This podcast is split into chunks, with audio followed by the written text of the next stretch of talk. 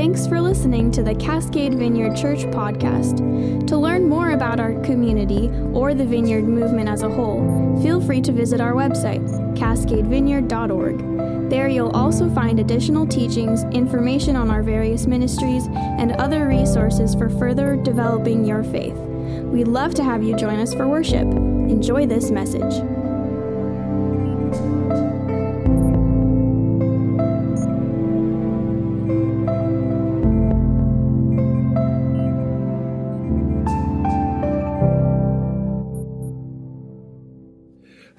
Good to see you guys. Welcome. If you're nice to be here with you. If you're home or elsewhere streaming, watching us online, good to be there with you. I've talked to um, several friends, pastors, church leaders recently who, like us, have begun streaming during this time and have all said pretty universally that they plan to continue streaming at whatever point it's not necessary anymore. And, and I think we will, we will endeavor to do the same thing it really just gives us another opportunity to reach people. I know that there's always going to be some people who are uh, sick or for whatever reason not able to be here in person and or maybe traveling and so we will do our best to continue to stream and make it available to everybody. Um, we're going to continue this morning in our little uh, survey of the book of ruth old testament book of ruth. We've been uh, in ruth for three weeks now and have covered a total of five verses uh, but we'll make up for that this morning. I'm going to uh, power through the rest of chapter one today. Uh, but just by way of review, really quickly. So we've been introduced to a family uh, that was uh, originally living in Bethlehem. They have been driven from their home by a famine. And uh, during that time, the, the wife, mother of that family, has experienced significant loss. first, her, her husband died while they were uh, in, in a foreign country. And then later on, uh, both of her two sons died. In the interim, though, uh, her sons were married to two women they met in Moab, in the country that they were living in. And so she is, uh, Naomi is, is, the, is the mother, the wife. She's joined now in her grief, really, by her two daughters in law, Ruth and Orpah. And that kind of brings us up to where we are today. So uh, let's just pray real quick, and then I'm going to go ahead and, and read through the remainder of the chapter. It's a long section, but for context, I think it's good that we read it together. So we'll we'll read it, and then we'll uh, we'll talk a little bit about it. But first, Jesus, we just ask you would uh, open our our eyes and our hearts today to receive your word, and that you really would uh, cause your word to strengthen and enrich us. Give us, Lord, meaning and understanding, and allow uh, your word to really uh, alter and change and, and work with us in, in how we live in our day to day lives. Amen. All right, so Ruth chapter 1, and we will begin in verse 6. I'm going to read from my Bible, actual written Bible, but uh, the text will be up on the screen, so if you want to follow along there, you can as well. Um, when she heard in Moab that the Lord had come to the aid of his people by providing food for them, Naomi and her daughters in law prepared to return home from there. With her two daughters in law, she left the place where she had been living and set out on the road that would take them back to the land of Judah. And then Naomi said to her two daughters in law, Go back, each of you, to your mother's home. May the Lord show kindness to you as you have shown kindness uh, to your dead and to me. May the Lord grant that each of you will find rest in the home of another husband. And then she kissed them, and they wept aloud. And they said to her, We will go back with you to your people. But Naomi said, Return home, my daughters. Why would you come with me? Am I going to have more sons who could become your husbands? Return home, my daughters. I am too old to have another husband. Even if I thought there was still hope for me, even if I had husbands, a husband tonight and then gave birth to sons, would you wait until they grew up? Would you remain unmarried for them? No, my daughters, it is more bitter for me than for you because the Lord's hand has gone out against me.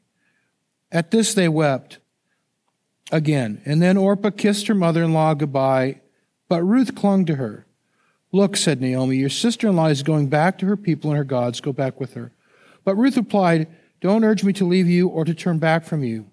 Where you go, I will go. Where you stay, I will stay. Your people will be my people, and your God my God. Where you die, I will die, and there I will be buried. May the Lord deal with me, be it ever so severely, if anything but death separates you and me.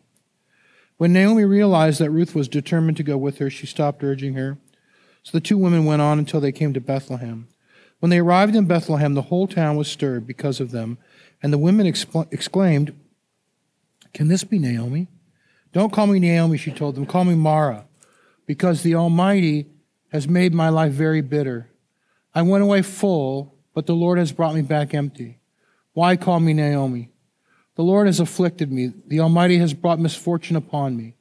So Naomi returned from Moab, accompanied by Ruth the Moabitess, her daughter in law, arriving in Bethlehem as the barley harvest was beginning. Would you bring me my coffee? My coffee's on the floor there. Can you bring it to me? Thank you. That's a good daughter. All right. Um, so a lot, a lot happening there. A lot, a lot of things are going on. Uh, you, you, will recall it's been a decade. Uh, Ten years have passed since they originally left their home and went to Moab, uh, forced there by the famine that sort of kicked off all the events of the story. Um, so now uh, the famine has ended and it's time to go home. Uh, so you also remember, I mentioned last week in, a very real way, the title of the book is Ruth, but it's really kind of Naomi's story. It sort of begins and ends uh, with her. Uh, and we're told here by Naomi herself that um, she's tired and she's bitter. And you remember last week I, I, I told you that uh, something John Wimber used to say go through life and you experience circumstances of life and you either get bitter or better. And it's really true. You get bitter or better. Naomi has gotten bitter. Um, honestly, you know, you read between the lines here, she's going home to die. She's given up. She has no hope. Uh, it, it, it's all over. Um, she's going through what I, I, think some people might call like a, a dark night of the soul. There's this no matter how strong your faith is and no matter how mature you are in the Lord, sometimes circumstances of life just kind of press down on you, and regardless of, you know, who you are, uh, you get overwhelmed by that. And you come to a place where you begin to doubt, you begin to fear, and you, and you just sort of get into that dark place. And we see this in the Psalms. You know, David is this great man of God, man of God's own heart. And sometimes he writes, you know, how long, O Lord, how long? When is this going to end? a while ago, it's been probably, I don't know, 10, 12 years, but um, I, I, thought of this immediately as I was, as I was reading and, and studying this week. book came out called Come Be My Light. It's a collection of letters and journal entries from Mother Teresa. Uh, and in the book, uh, you know, because she wasn't writing uh, originally for the public, these were private letters uh, or just between her and God she was very honest and very, very vulnerable. And I think it was a, a bold move to, to go ahead and, and publish the writings. But in some cases, Mother Teresa was kind of overwhelmed by life. And, and she, she experienced some of that same kind of darkness. If you would go ahead and go to the slide that there. Mother Teresa says, I did not know that love could make one suffer so much. That was suffering of loss this is of longing, of human pain, but caused by the divine. Pray for me now more than ever. And there's a number of passages in the book like that. And, and I remember when it first came out, reading a review, and the author of the review was kind of saying, hey, you know, what's the deal? So here's Mother Teresa. She's sort of this icon of, of spirituality and this, this, you know, uh, high, you know, high watermark of, of goodness and grace. And, and she's sharing all these doubts and fears she had. And he's kind of critical. And I remember thinking, whoa, man, you're uh, criticizing Mother Teresa for being honest. So I'm going to just step back right now because you're going to get hit by lightning. I, I mean, it, you know, it's just, it, it, it, was powerful to me. I didn't view it that way at all. I, I viewed it as just a sincere heart of a, of a person walking out their faith even when things were hard. So Naomi, who was uh, in conversation earlier this week, described to me as a whiner. Uh, I know. But I will say this: this, this is this is my perspective. Is I I, I think uh, we need Naomi because I think she gives us permission to not be all together all the time. She gives us permission to question and doubt. She gives us permission to be honest before God.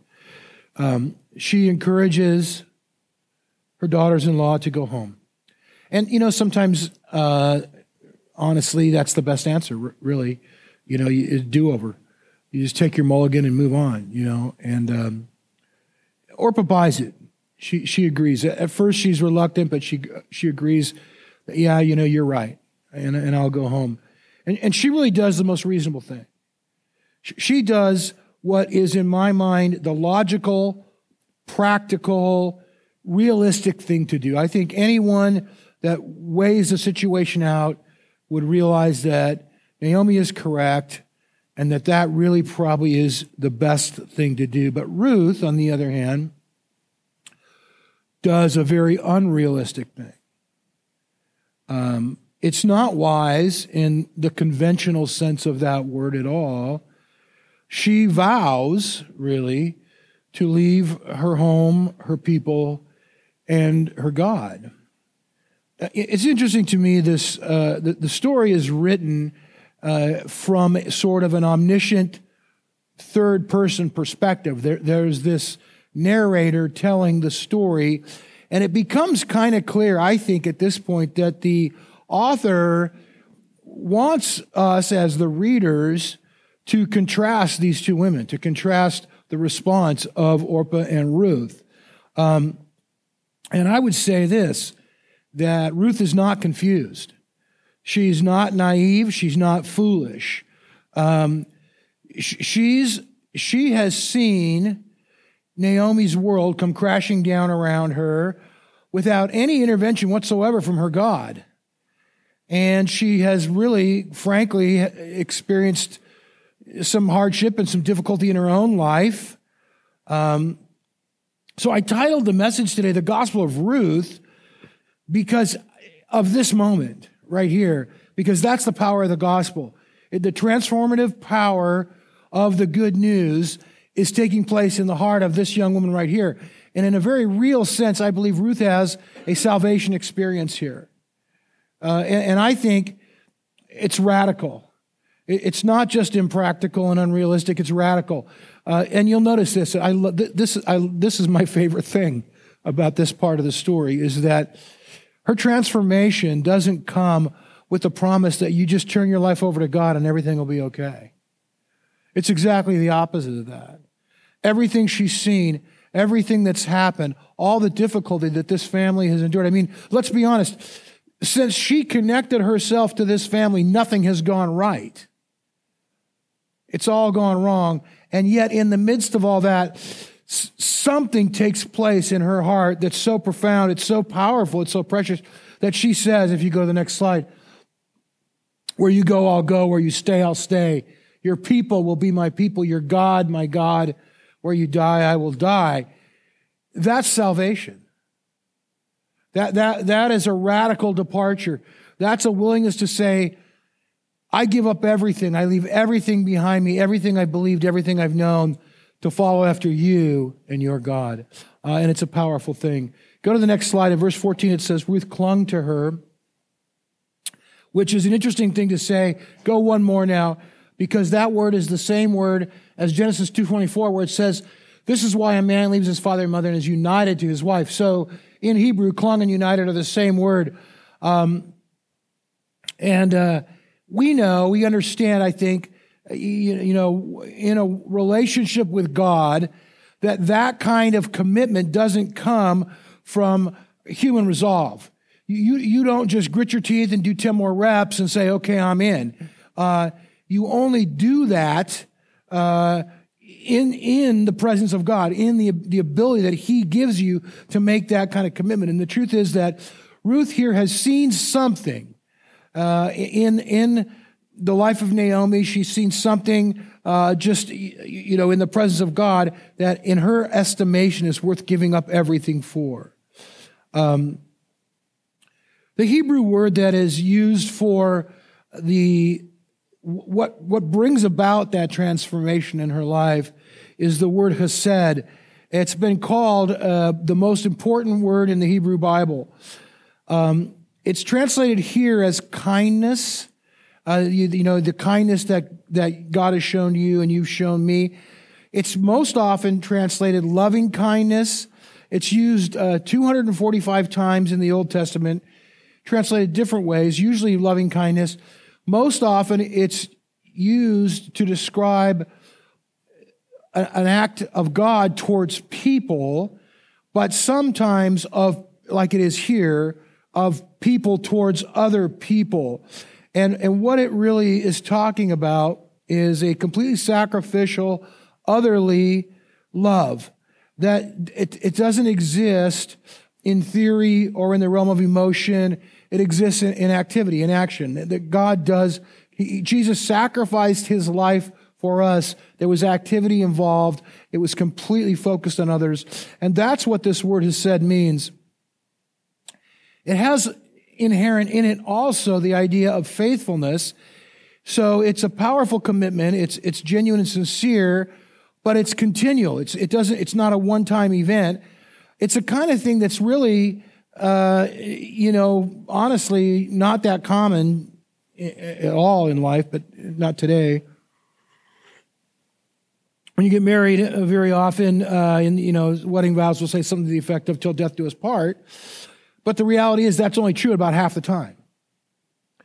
Uh, how, how many of us have had contracts broken, commitments broken, jobs that you were promised that didn't come through, all those sorts of things?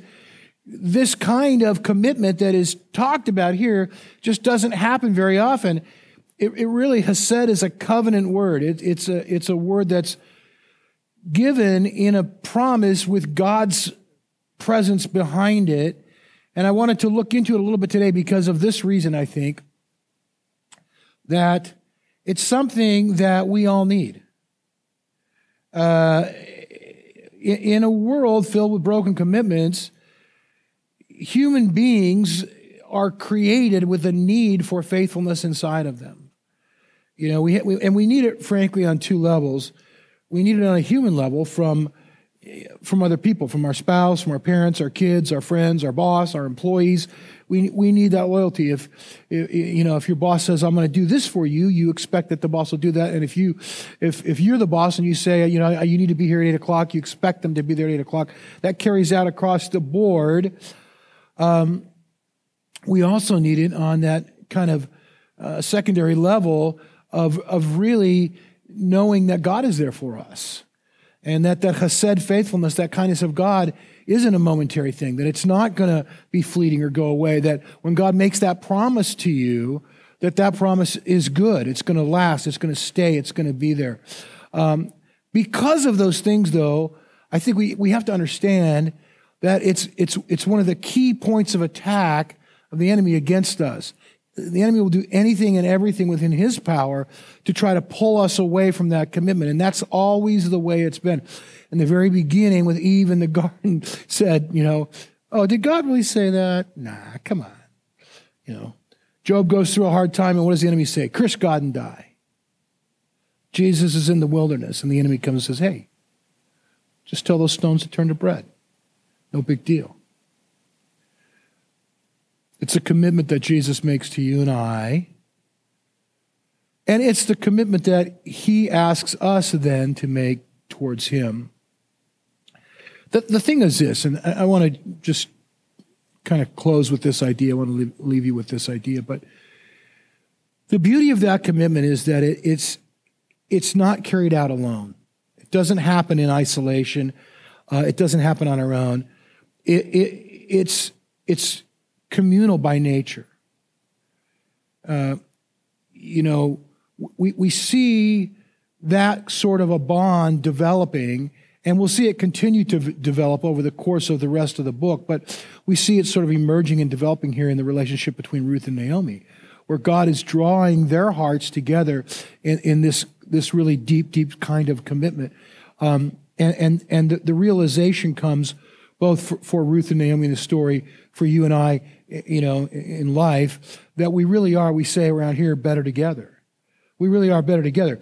Uh, the, the truth is that neither of these women would be who they are or who they become without the other.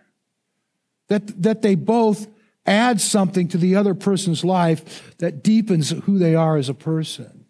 And that's how spiritual growth works. It's communal. It bears communal fruit. We don't grow in Christ on our own. We grow in Christ together. It's the only way it works. You, you can, you can go, uh, you, you know, I mean, I think they, you know, even monks go to a monastery, they're there together. Um, not to say that there isn't a place for time alone with God, but by and large, our lives are lived out in, in perspective of being together with one another and causing and encouraging each other to grow. We are really better together. And so, just with that, if you guys want to stand, I just want to read Ruth's vow to Naomi one more time, and then I'll pray. Uh, you know, it's weird right now, all this distancing. if you need prayer, I mean, I, I, just grab somebody and have them pray for you, okay? just don't tell anybody I told you to do that. Oh. Just get prayer six feet away. Where you go, I will go. Where you stay, I will stay. Your people will be my people. Your God, my God, where you die, I will die. Lord, would you uh, just remind us today that that's the commitment uh, that you have made towards us? And would you just uh, turn our hearts towards you this morning? Turn our hearts towards that place where uh, uh, we have that commitment to you, that we understand the commitment you've made to us, and we say, Yes, Lord. Uh, we, we want to go where you go. Uh, we want to live where you live. We want to be your people. We want to be with your people. We want to walk with you. We want to walk together. And, and we really do acknowledge, we confess before you we're better together. So, Lord Jesus, I, I just pray for our congregation today, whether they're here with us or at home this morning, your hand of blessing this week. Uh, Lord, just cause your spirit to walk with us, unite our hearts, give us creative energy uh, to be able to reach out.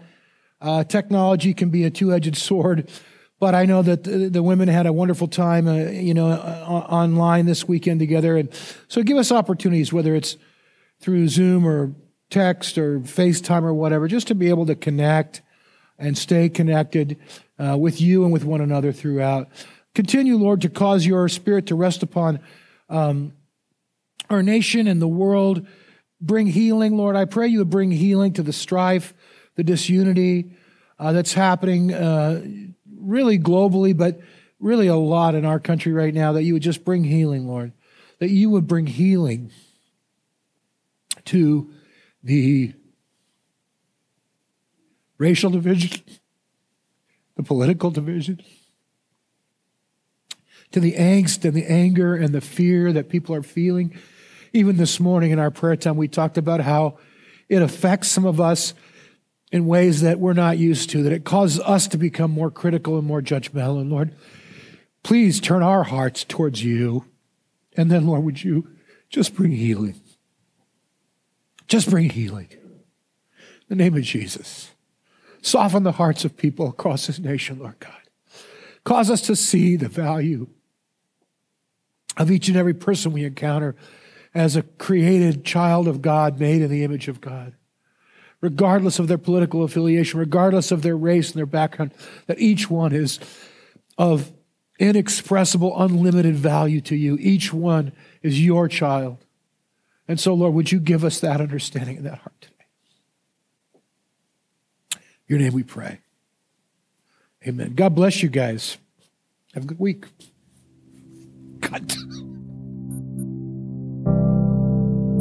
Thanks again for listening. If you'd like to sow into what God is doing through Cascade Vineyard, we always welcome your prayers for our church body, our communities, and our leadership. If you'd like to contribute financially, please visit cascadevineyard.org/give.